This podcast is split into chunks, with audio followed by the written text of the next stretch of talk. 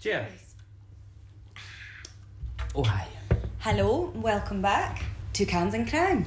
Good evening. Good evening. I think we should probably first of all state we need to be honest with ourselves, really, and honest with you that we are not drinking tenants. No, it's a school night, It's so a school night.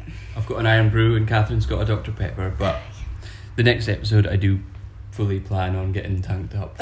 okay. Um, Before we crack on, um, thanks, uh, Mum and Caleb's folks and everyone else who's listened. mhm. Um, we really enjoyed the last episode, and we hope you are going to enjoy this one. Apparently, it's uh, Oh, it's a belter. a doozy. Yeah, you're gonna love it. Caleb, in particular, I, I basically just Google, like, Murders Caleb would like. yeah, Right. and uh, this one came up. I assume it's a and murder, is it? It is. We'll find out. It is a murder indeed. So Okay. this is Cans and Crime. Cans and crime. Cans and Crime.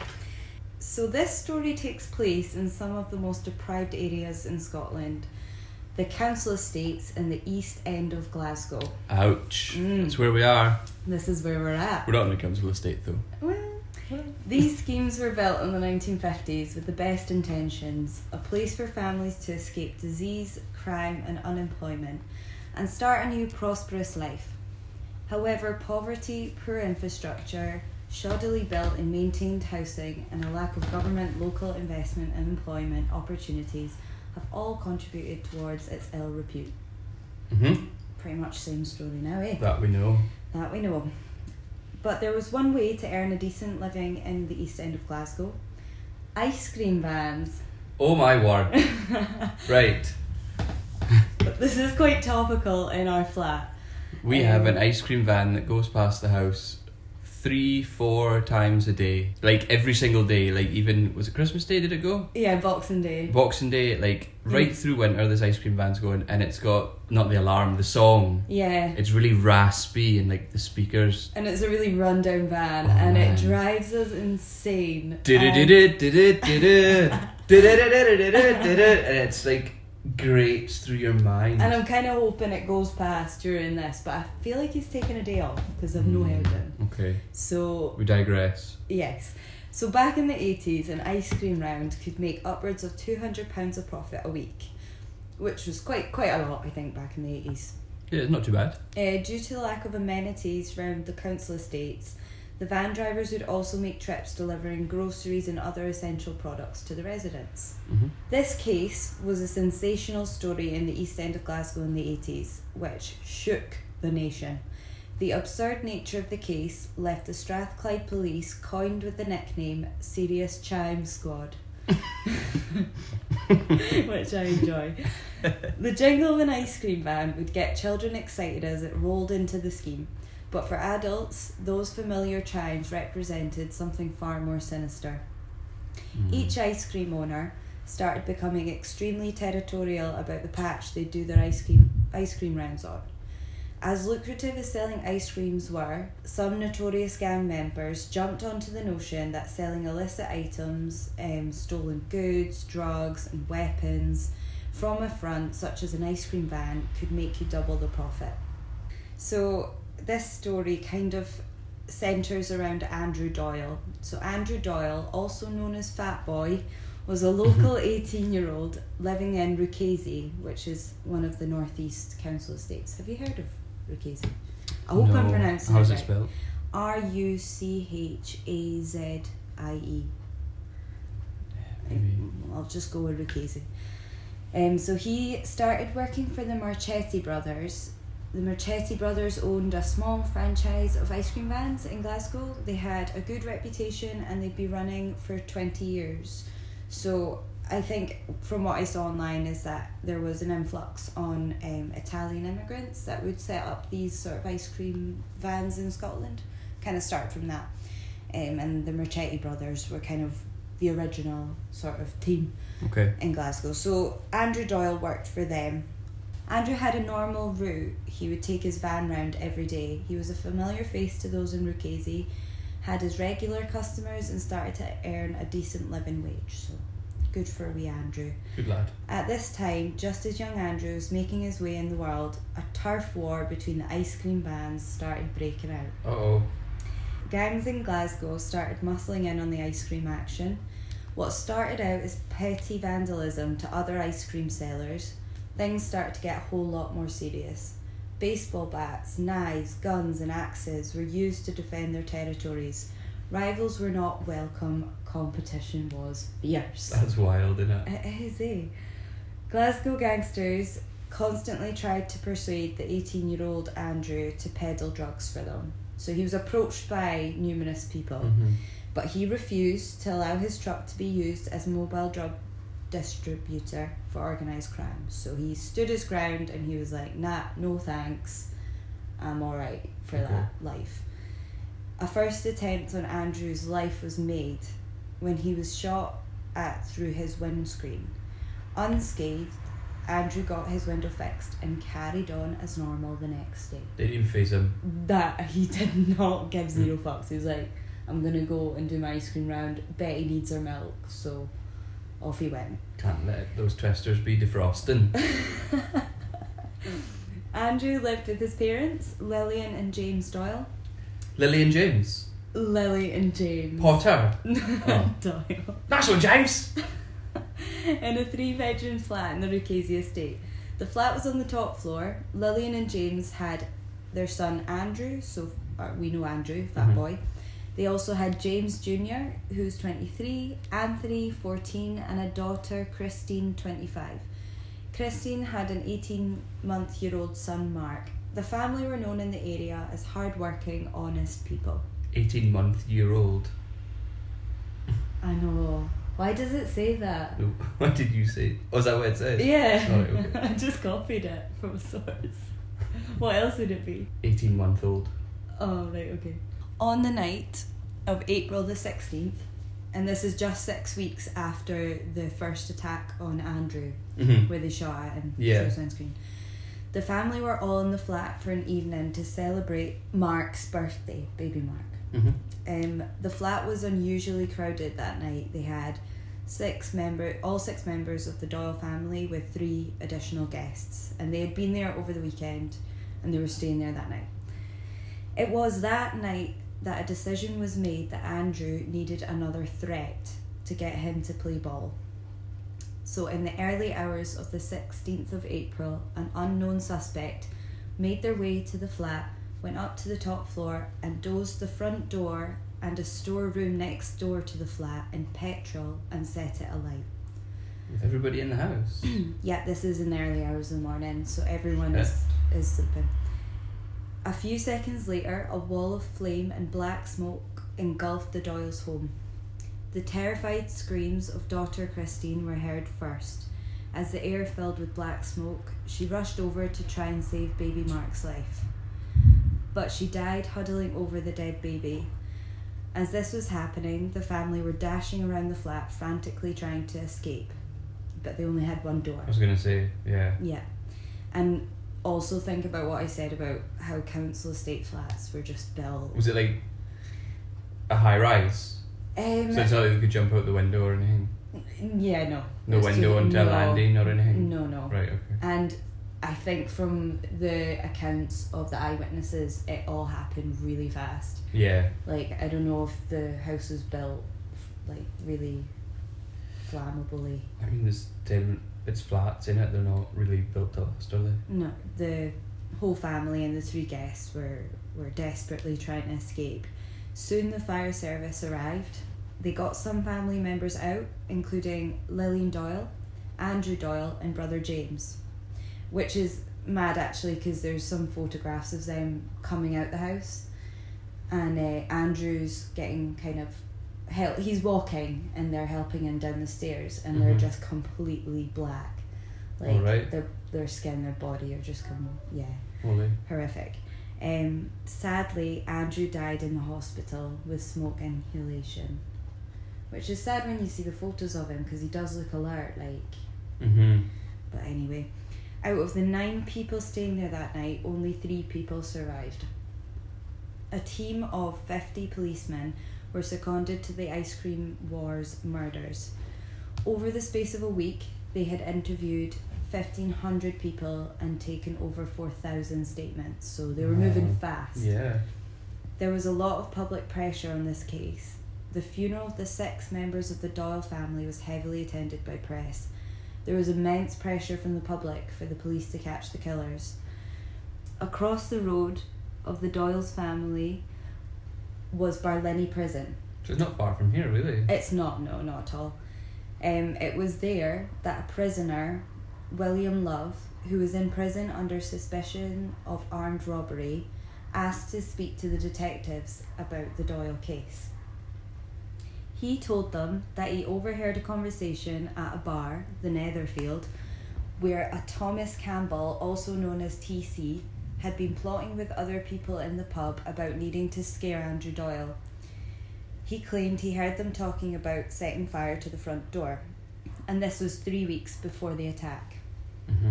This story was also backed up by a Joseph Granger. He was another known crim- criminal in the area. He volunteered this information at the police station, and he had said that he also heard TC and others discussing the attack in the Netherfield pub. He said he was actually with TC that night, that TC asked him to be the lookout during the attack, whilst TC and a man named Joseph Steele went up to the flat and set it alight. Okay. So they the police were desperately trying to find a lead, and then we have William Love in Barlenny Prison saying Mhm. that he overheard conversations before he was incarcerated Yeah. in this pub from TC, and um, also this Joseph Granger went and gave a statement in the police station saying, "I Wow. also Backing up pretty much. backing up what William Love has said." Right, okay. So a little bit about TC. TC was one of Glasgow's most feared hard men, self-claimed emperor of Cartown.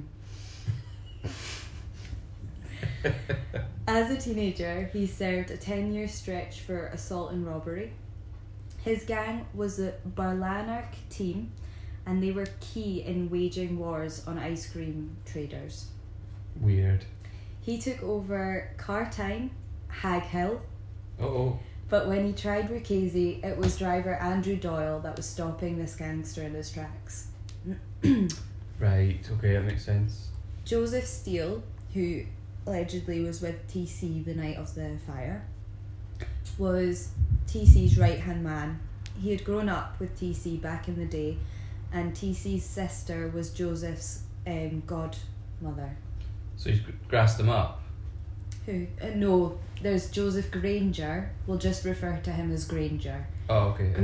Granger has gone to grass him up, but Okay. Joseph Steele is uh, TC's right hand man. Yeah. He too also had previous criminal convictions. The arrests. So, when police went to arrest TC, he was sleeping in his bed with his pregnant wife and two year old son. Police bashed at the doors, so he woke up. He let them in, and they immediately arrested him, ransacking his home. This arrest was crucial when talking about this in trial, as police stated that whilst Tommy was being arrested, he stated, It was only meant to be a frightener. I didn't mean for the whole flat to go up in flames. He said that. Yeah. They also found another important piece of evidence a map of Rukese and an X mark where the Doyle's family flat lies. Love So then it. Steele, Treasure map. Steele was also then arrested, and it was a similar story to TC. He was also reported to be helpfully incriminating himself, verbally saying, I know the one who lit the match. That's what these. Is these that, how- reported- is that what he sounded like? did it? Yeah. um, so now we're at the trial. So they've arrested TC and Joseph Steele. Mhm. The ice cream war trials took place in the autumn of 1984. Central to the case was the evidence of the self confessed lookout, Joseph Granger. During the trial, Granger completely backtracked his statement. He told the court that he had never said anything that was in his statement, that he didn't hear conversations in the Nether- Netherfield pub, and that he was not present the night of the fire. Next up was William Love, the Barlenny prisoner, who initially came forward to give up TC and Joseph Steele. He repeated his original statement word for word. Good lad. But however, when William Love was pushed for a date about the pub, he was a little bit flaky because he couldn't remember Mm. exactly when it was. So that was a bit of a, an issue because the jury had only William's word because Granger had backed out. Yeah. And when the defence lawyer was pushing William to give more detail about what he heard in the pub, he, cou- he couldn't give them a date, which doesn't look good in court. No. But then also you think he's he's been arrested a couple of days after, and he's been like that might have all been a blur, and who knows how many Yeah. how much he spent like time in that pub. You could have been Stephen. Yeah. So the evidence they had was William Love's statement, this map that they found, Mm-hmm. and the verbal incriminating displays from TC and Steele upon arrest. Mm-hmm. So the jury um, took out two days for um, making a decision. When they came back, they found um, TC and Joseph Steele guilty, sentenced to life in prison. TC and Steele um, both suffered pretty badly in prison. They constantly pleaded in- innocence throughout. Even though, like when they were arrested, they pretty much admitted it. Mm-hmm. Like, how can you come back from that? Well, TC, TC spent months on end on hunger strikes in prison. He spent years in solitary confinement. The longest he went without food was 97 days, and he was solely running on black tea. What?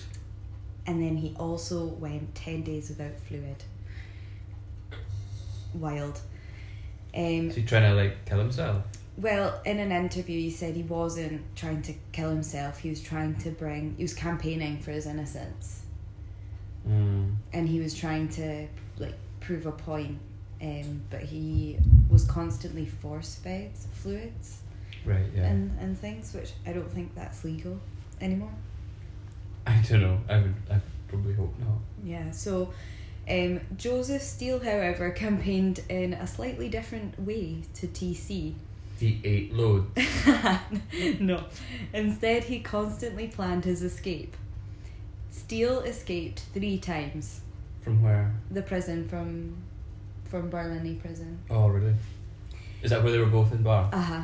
Right. Okay. Each time he would cla- he would chain himself to prominent landmarks to bring attention to his case. In one instance, he actually made it to London and chained himself to the Buckingham Palace gates. After each time he he did these escapes and he chained himself, he would then immediately ask to go back to prison. So, he's just trying to gain attention. He just wanted attention on his case, constantly caught, and then you would say, "All right, back to prison," and he'd go back. Mm. Interesting. You're probably gonna add time to your sentence though. Well, But he's in for life anyway, so I guess it doesn't matter. yeah. So there's one key factor to consider, which is William Love's statement. Mm-hmm. William Love was a known criminal and he was in Barlinny prison already facing time and he was he was looking at a long time away for this uh, robbery, Okay. armed robbery. Mm-hmm. After he gave his first statement to the police, he walked free. Charges were dropped. Oh, like a deal. Got himself a little. Wait for it. Oh, okay. Another fact is the police accounts. So when the first arrest was made on TC and Steele, you've got to think that these are two seasoned criminals who had been in and out of prison since they were teenagers. Mm-hmm. You wouldn't really think they'd completely incriminate themselves on the arrest. Well, no, I guess that does seem a bit daft. Yeah, they know the score. They've been here before. I think I know where you're going. The statement on Steele, where he wasn't the one who lit the match, Uh huh. This statement was taken by the driver of the van mid route to the police station. So he actually stopped driving to write the statement down. Yeah, right. Why would he do that if there was three other police Mhm. in the van? Do you know? Is he like the only one that heard it? Do you know what I mean? Yeah, it's, It's a little bit suspicious. that's suspect. Um, I smell And- shame. and if there's anything that BBC dramas has taught me is that Mhm. back in the 80s, the police are full of Ben Cappers. they are. Yeah, definitely. Especially probably in Glasgow as well. hmm I think the cops were a shining light in the No. 70s and 80s here And you've also got to think about a map that's found with an X on it. with an X. See, now, like when you first said it all, I was just like, these guys are idiots, but it, Yeah. it reeks. So TC's um, attorney, he is an absolute lad. Like, Yeah. he's made a really good career for himself from this case, um, and he was this was his first major sort of client, It's breakthrough. his breakthrough, um, and he managed to um, get compensation for TC frequently when he was in prison. TC was um, he he had um, a lot of stays in hospital due to the the eating Yeah. and, and police brutality. So, on one occasion, he was hospitalised. Um, police had written a statement saying that he had tried to escape and, fo- and fell. However, he wasn't, and He was just roughed up. he was roughed up and he was in hospital. So, his Right. defense attorney he got him compensation for that but also whilst he was in hospital um, tc sellotaped there was uh, lice in the hospital bed Oh. and he sellotaped lice to a piece of paper and sent it in an envelope to his attorney and he got um, compensation for for that Wow. i know Mad. See, back then, Barlenny as well would have been mm, rough. yeah yeah for sure um so i'm just going to go over the timeline about um tc and well and steele's time in prison Okay. so in 1855 they 1855. Oh, shit. Those glasses again. Put your glasses on. I know. In 1985, uh, the first appeal was rejected. Okay. In 1996, the case is referred to Court of Appeal, and TC and Steele are freed on, on bail. So they get out. However, In what year? 96. 96, yeah. In 98, new evidence was not admit- admitted, so TC and Steele go back to prison, so they got kind of a two year out on bail. Yep. Um, in 2000, Scottish Criminal Cases Review Commission takes up the case.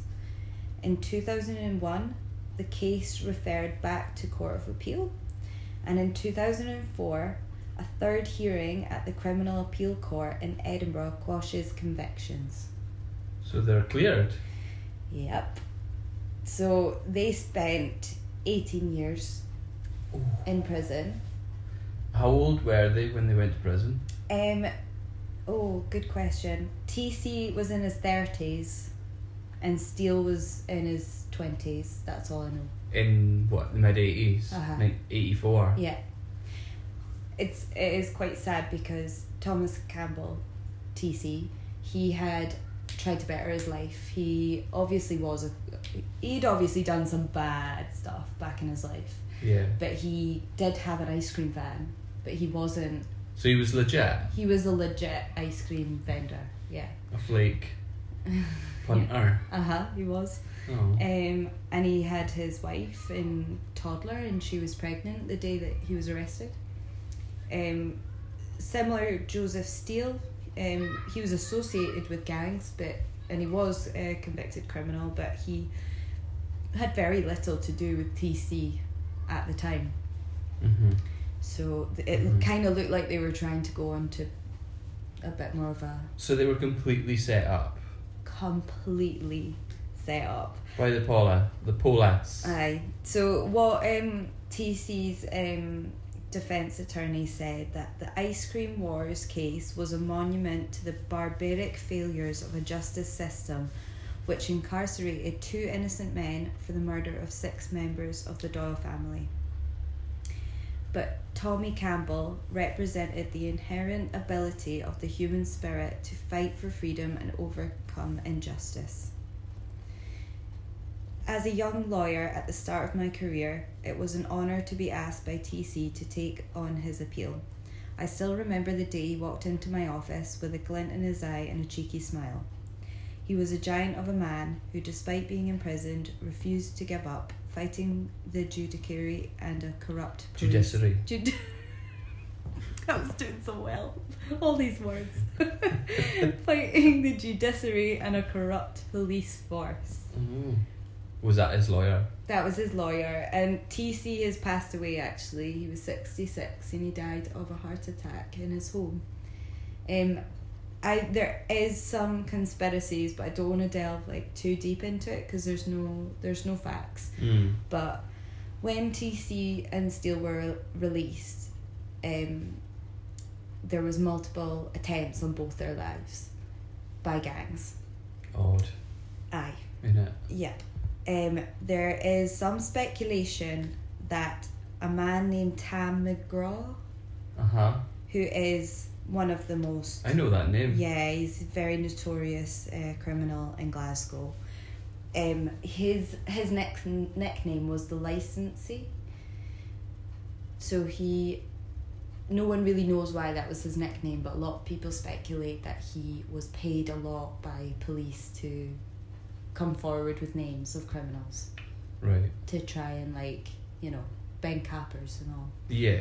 Um, so a lot of people speculate that was him, and an attack that was made on TC in a park once, um, where he was left with multiple stab wounds.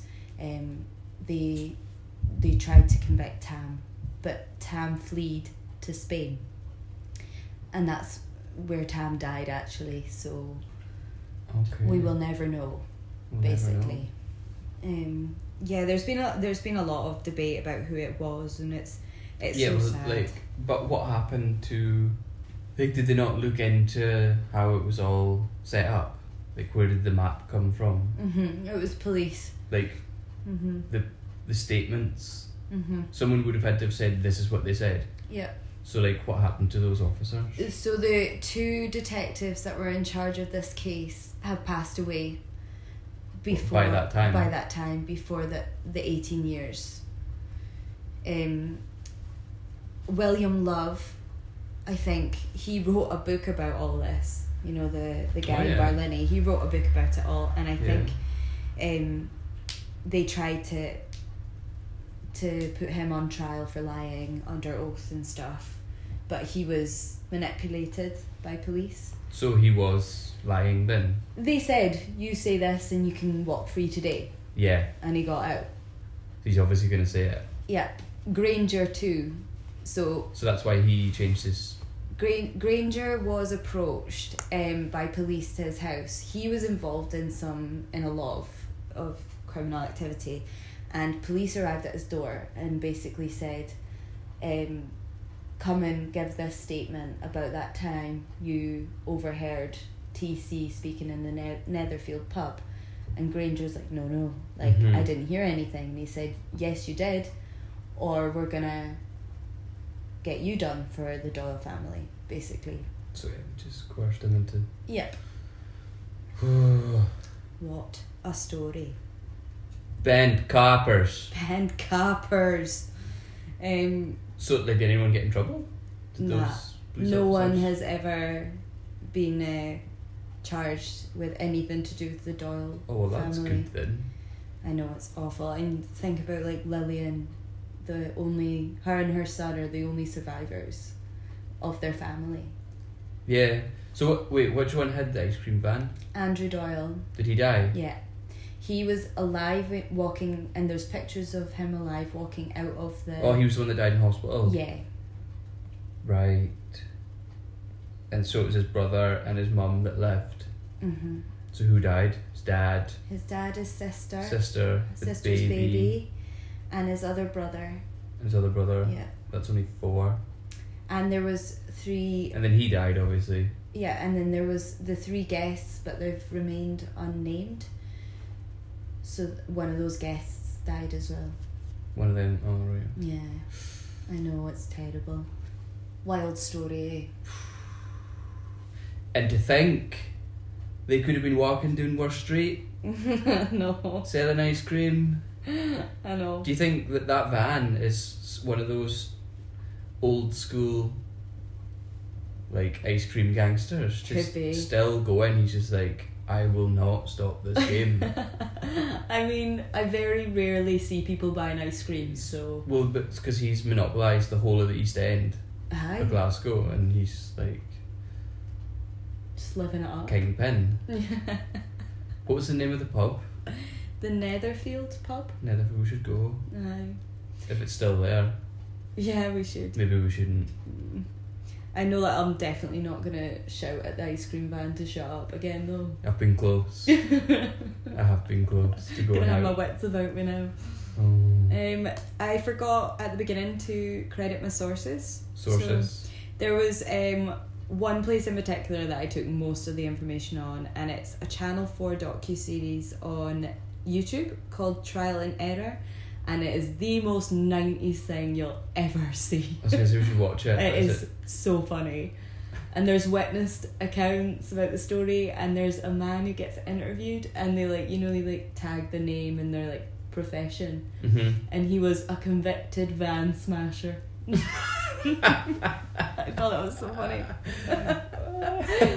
so that I took it from that Channel 4 um, docu-series, owlcation.com, crimeandinvestigation.co.uk, and theheraldscotland.com.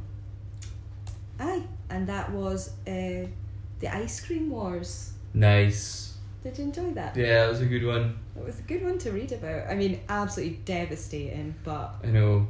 very I interesting. feel like that would be. You probably say you can say that with most stories, but I do feel like that would be a good film. It is. There is a film. What? There's a film, and it is called. Ice cream wars. no, it's not. Um, Comfort and Joy. I mean, I don't know if it's on about the particular murder that happened, because it says Alan Bird witnesses how an ice cream van is attacked and destroyed by an angry competitor. Because that was already going on. So maybe it's just this. yeah. It's not actually specific stories. It's just maybe about the time. Yep. Well, thanks for listening again, folks. Mhm. See you for our next episode. Episode three. Some cans. Yeah. Although I did enjoy my Dr. Pepper. It was good. Yeah. I needed a good cold drink. I've been slaving over a lasagna for the last Oh, I can't hour and a wait. half. Oh, aye.